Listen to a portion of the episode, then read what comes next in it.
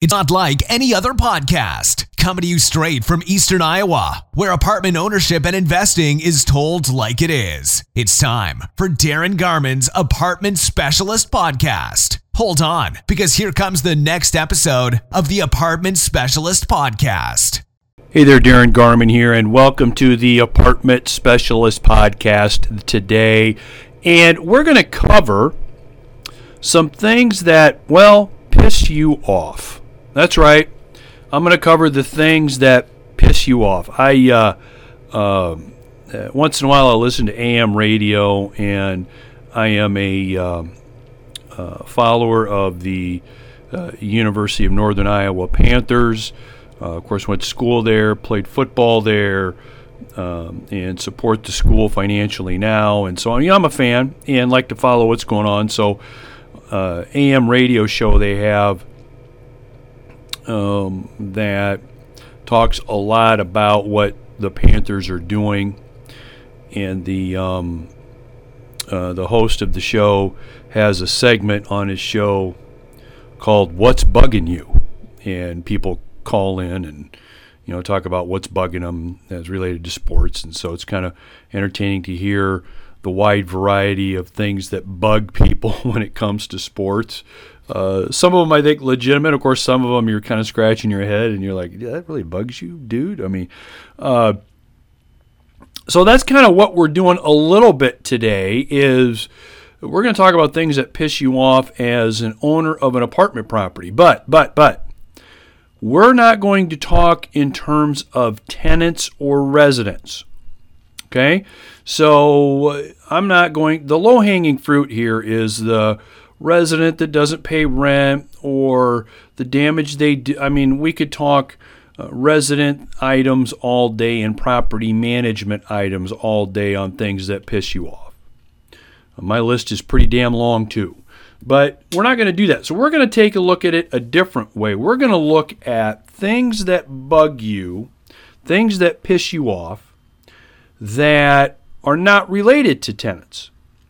Okay?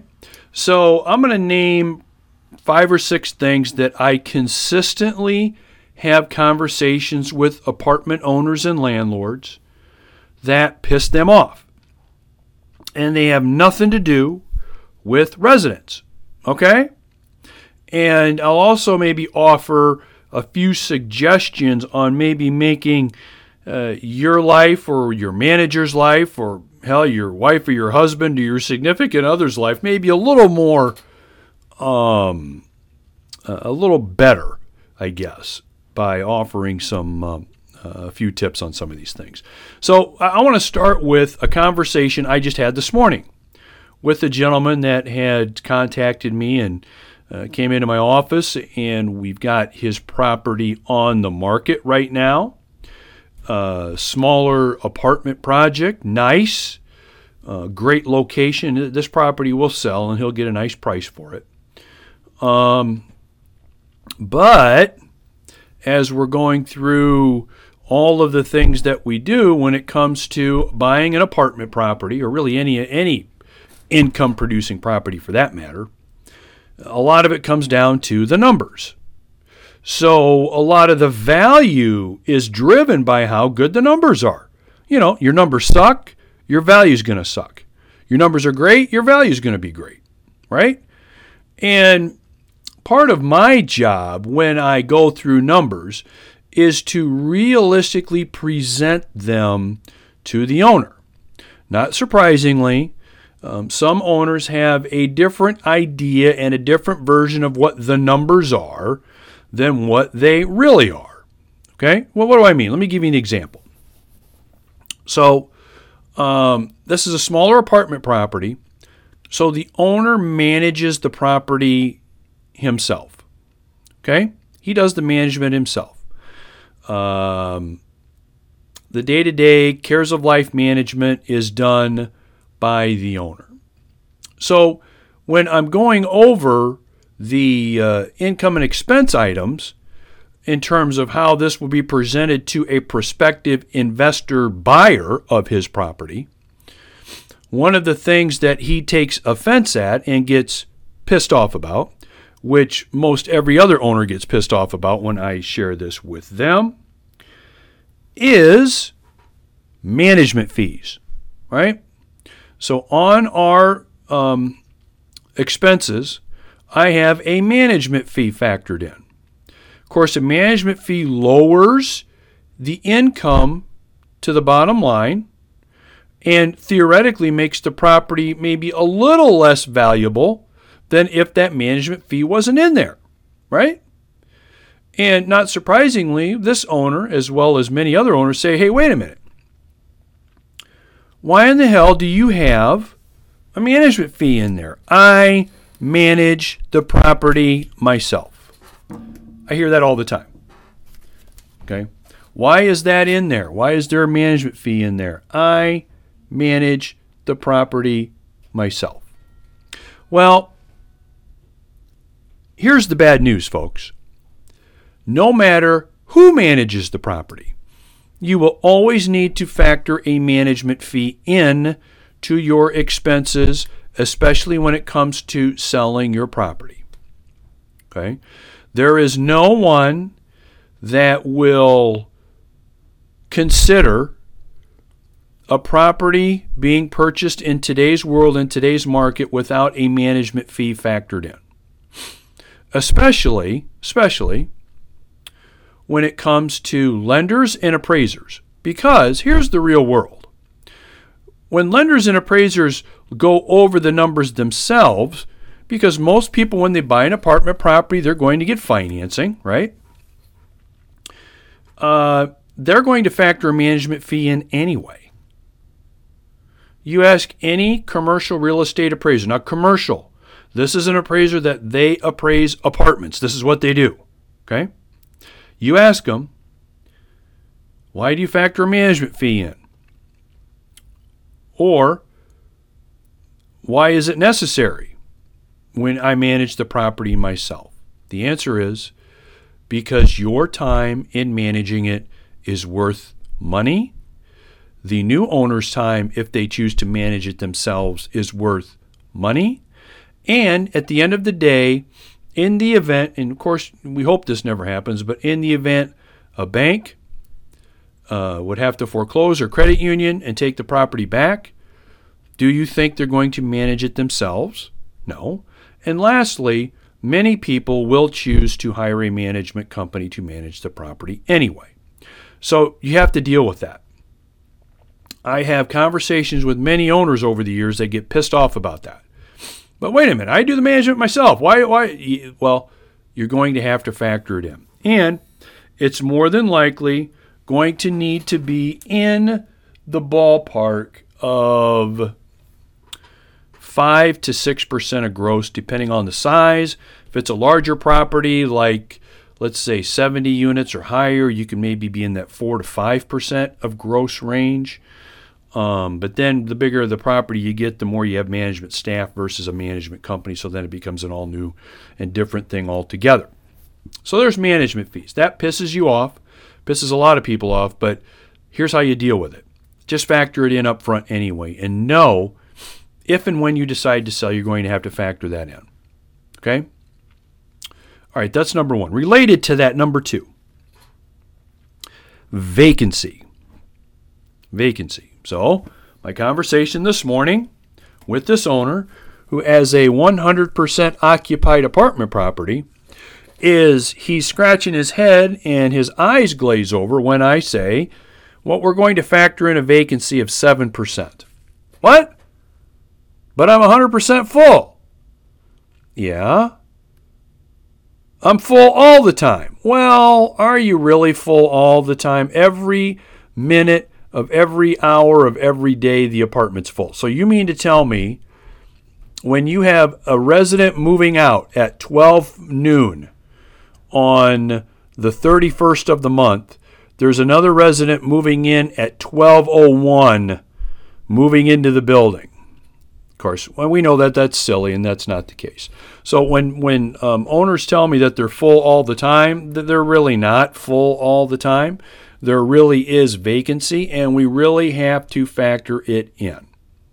Even if your occupancy is high, you need to factor vacancy in. Again, A, because you're not really 100% occupied all the time. And B, do you really think a new owner will be 100% occupied all of the time? And C, kind of back to the management thing,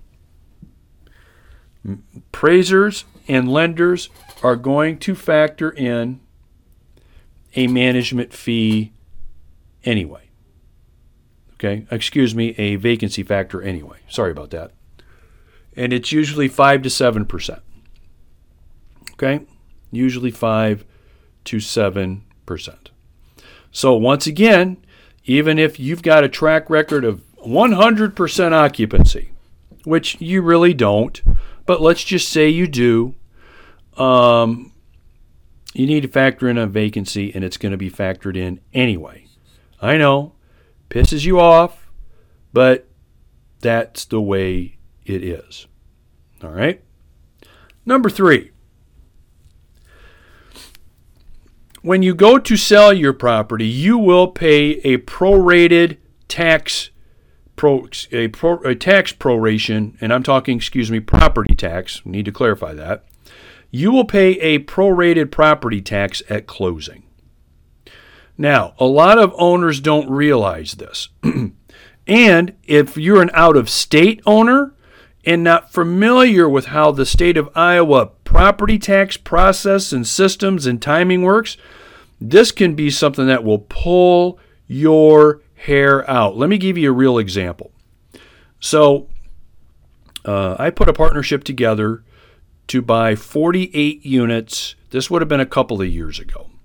So it was um, six eight unit buildings side by side, and a partnership together of investors and myself, and we bought this property.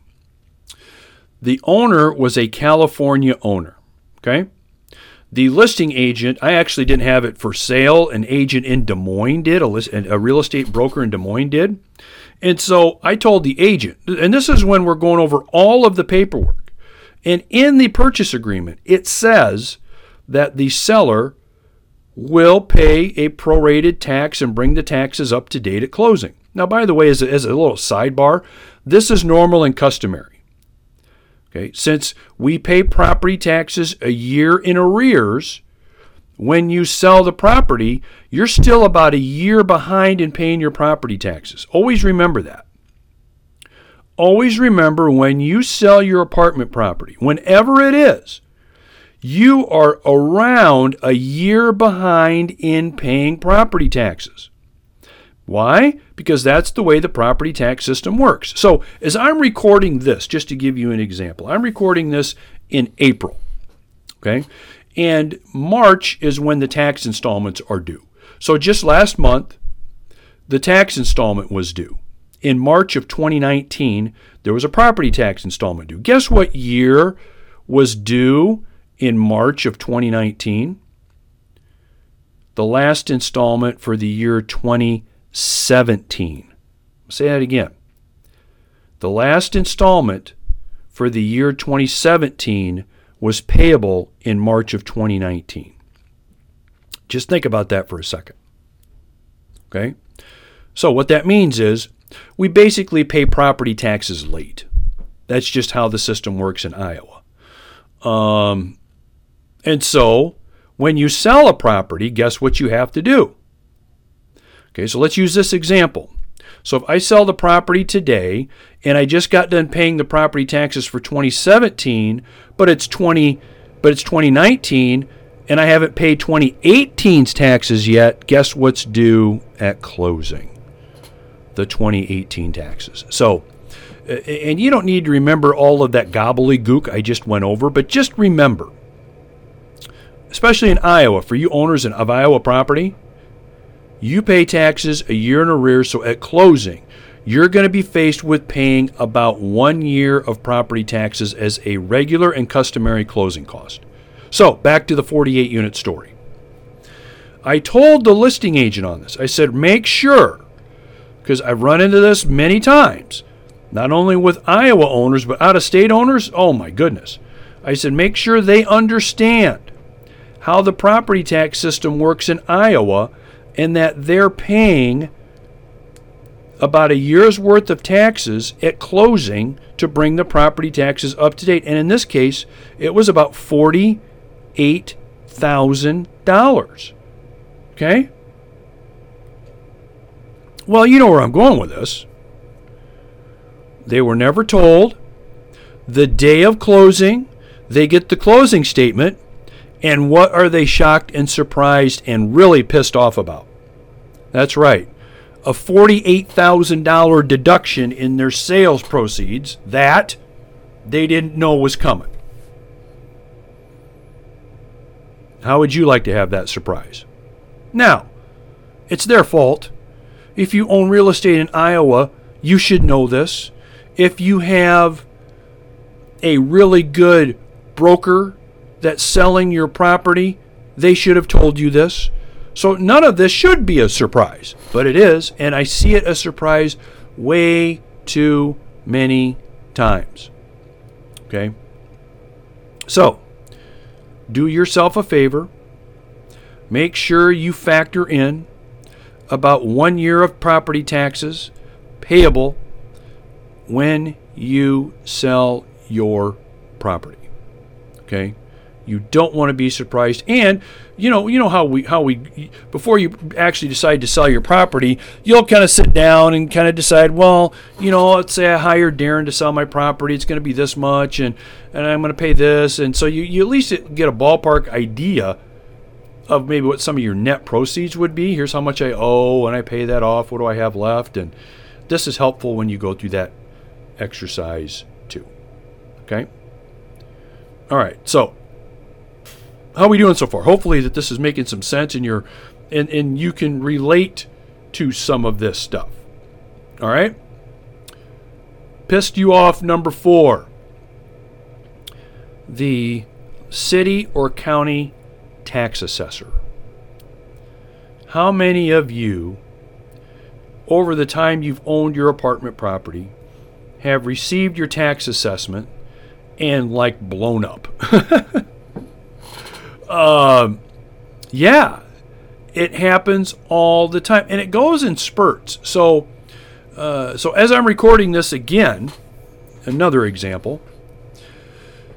We just received all of our notices for our income tax our uh, assessed valuations, and they've gone up like 20%.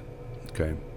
Well, if the apartments that we own have gone up 20%, um, I'm really, really, really, really, really, really good at what I do uh, because they haven't.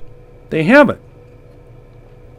But here's what a lot of owners don't do they get pissed off that they get the notice, but but some make a mistake. Here's the mistake. They make the mistake of going from being pissed off to, well, this must be what my property is worth. I can't tell you how many times I've had conversations with owners, and they're telling me, "Yeah, I think I can get uh, two and a half million dollars for my property." I'm just kind of mentally thinking, oh, two and a half, and where do you get that from? Oh, it's what's assessed at. Really?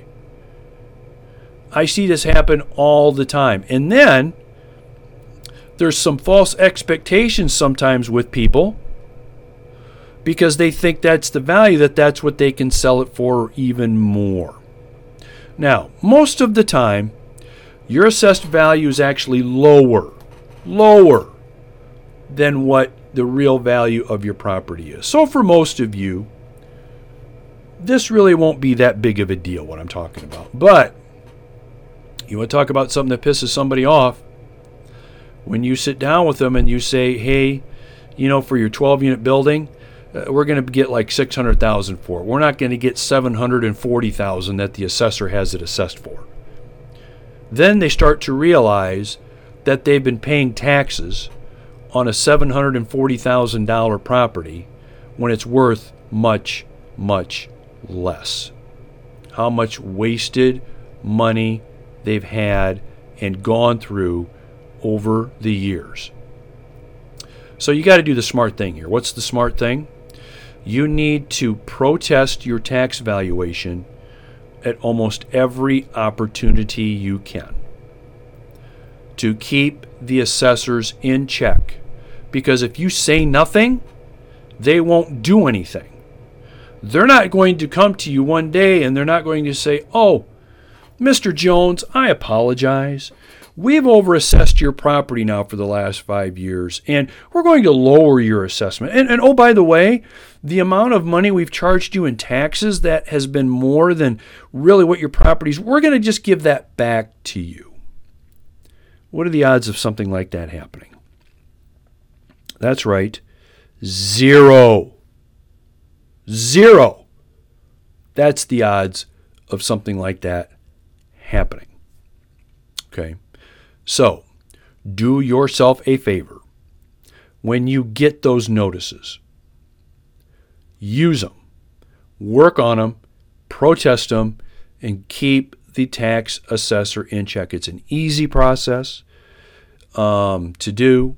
It does take a little bit of time, but it is so worthwhile. Okay?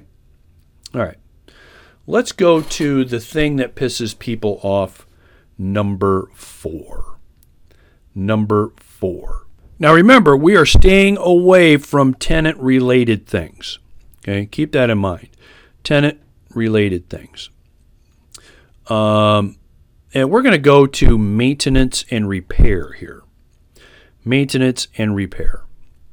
And the thing that pisses a lot of owners off when it comes to maintenance and repair is dealing with contractors and how undisciplined many, many contractors are.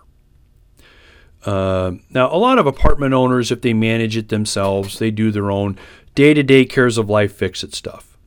But when it comes to furnace, air conditioning, roof, foundation, windows, uh, maybe even appliances.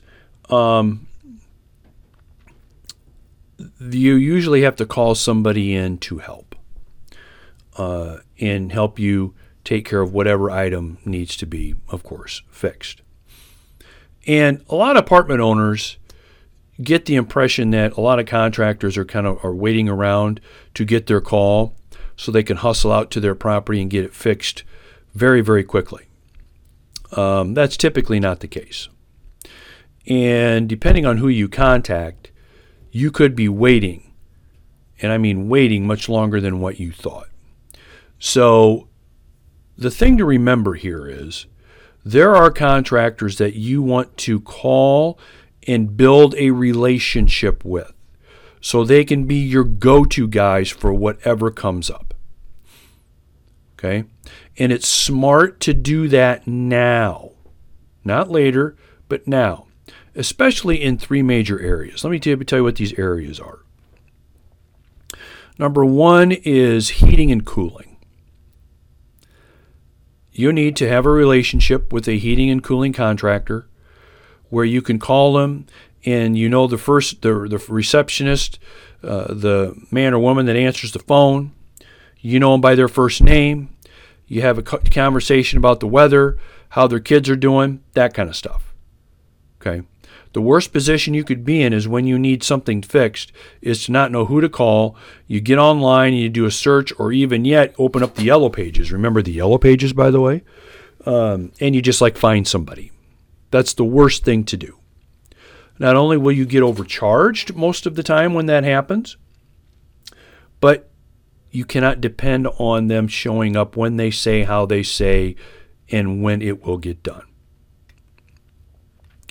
I'm not saying this is everybody, but I'm saying when you don't have that relationship with some of these contractors, with some of these vendors, you open yourself up to much more cost and much more time, which costs money. So, one of the first things that we do is we go ahead and we build these relationships with these vendors. So we're like on first name basis with these people. And by the way, when the shit does hit the fan and you really and you've got this relationship with these people, you really get a hell of a lot better response and a hell of a lot better understanding, especially during some difficult times. You know, so if the guy's got to be there from 1 to 5 in the morning installing a new furnace or a new water heater or whatever, you're going to get a hell of a lot more understanding and you're going to get a hell of a lot better rate than if you just dial somebody up in the in and never have dealt with them before and have them come over. Now, I realize that sometimes you can't help it and you just got to do it that way. I get it. I, I get it. But for those things like I mentioned already, heating and cooling. All right? That's number 1. Number 2 is electrical. Electrical. Number 3, carpet cleaning. Carpet cleaning. We are on a first name basis with our carpet cleaner because it not only comes down to carpet cleaning, but sometimes units flood, sometimes water heaters break, sometimes water needs to be suctioned out, sometimes things happen where you need to have them in disaster mode helping you out and getting shit done. Again, just to start dialing for dollars and hoping you find somebody is not the way to do it. And then the last one I would mention to you in, in this is lawn and snow. Lawn and snow. Now, I know some of you probably do your own lawn and snow, but I'm talking especially snow removal. Um, when we get an ice storm and tenants are slipping and falling, uh, and you want to get somebody out there quick, that relationship comes in very, very handy.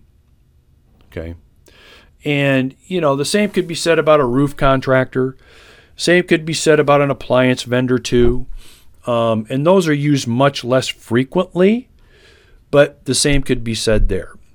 And what pisses owners off is when they know there's really nothing they can do but pay through the nose for a service when really, if they would have done a little bit of work before, even though the service was still needed, they would have been much better off financially. Okay, much better off financially. All right, last one, number five. And this is an odd one, but it is one. I find a lot of owners are pissed off because they're managing their properties.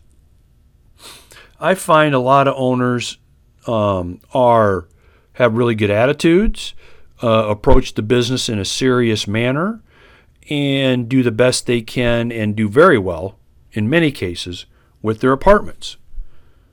Then I run into the owners that are tired, grouchy, frustrated, um, angry sometimes because of all of the BS they're dealing with with their tenants or with building repairs or maintenance and everything you can throw into that bucket? Well, the answer there is you need to have somebody manage the property for you. Right? And the answer is to emotionally get over the fact that someone will not probably do as good of a job as you can, right? Will not pay attention to those small little details like you do, but will still do an adequate job. I talk to a lot of owners I mean, week after week after week. And I can always spot the owners that are grouchy, frustrated, tired. Why? Because they're doing most everything themselves. Right? You can have people do it for you. And to go years and years and years doing it yourself, hating what you're doing, you really don't have you really don't have anything at the end of the day. I mean, if you hate what you're doing and you don't want to even get to a point where you want to talk to tenants or deal with stuff, um, you need to make some changes, buddy. And I talk to a lot of owners that are in that boat. they are. So I used to be in that boat. So for years, I did everything myself save the you know complicated repair maintenance items, HVAC, roof. I mean those kind of. I didn't do that, but I pretty much did everything myself: showing, leasing, phone calls, man, you name it, bookkeeping, all of that. I was totally stressed the hell out, totally tired, frustrated, but thought it was the quote price I had to pay, right? In order to make it work. Well, I'm here to tell you it's not the price you have to pay. If you are um, honest with yourself and you have this going on right now, and it doesn't even need to be you being a hands on owner. Maybe you're not, but you are dealing with more stuff than you need to. So maybe there should be a staff member taking care of a bunch of stuff you're dealing with, right? And you're not. And you're not having that done. You've got nobody else, nobody to blame but you. But there is an answer to getting it done, okay? And getting it done without having to put yourself through a whole bunch of BS in order to get there. And so I hope you like this version of our podcast this week. This version is what pisses you off. And those are a few things that I talk to owners consistently that they're pissed off about. And I've given you at least some idea of how you can deal with it and um, and hope you implement that. So, if you have any apartment property needs, right? You are looking at buying a project here this year. You should get a hold of me. If you're looking at selling a project you've got, you should get a hold of me. Why is that?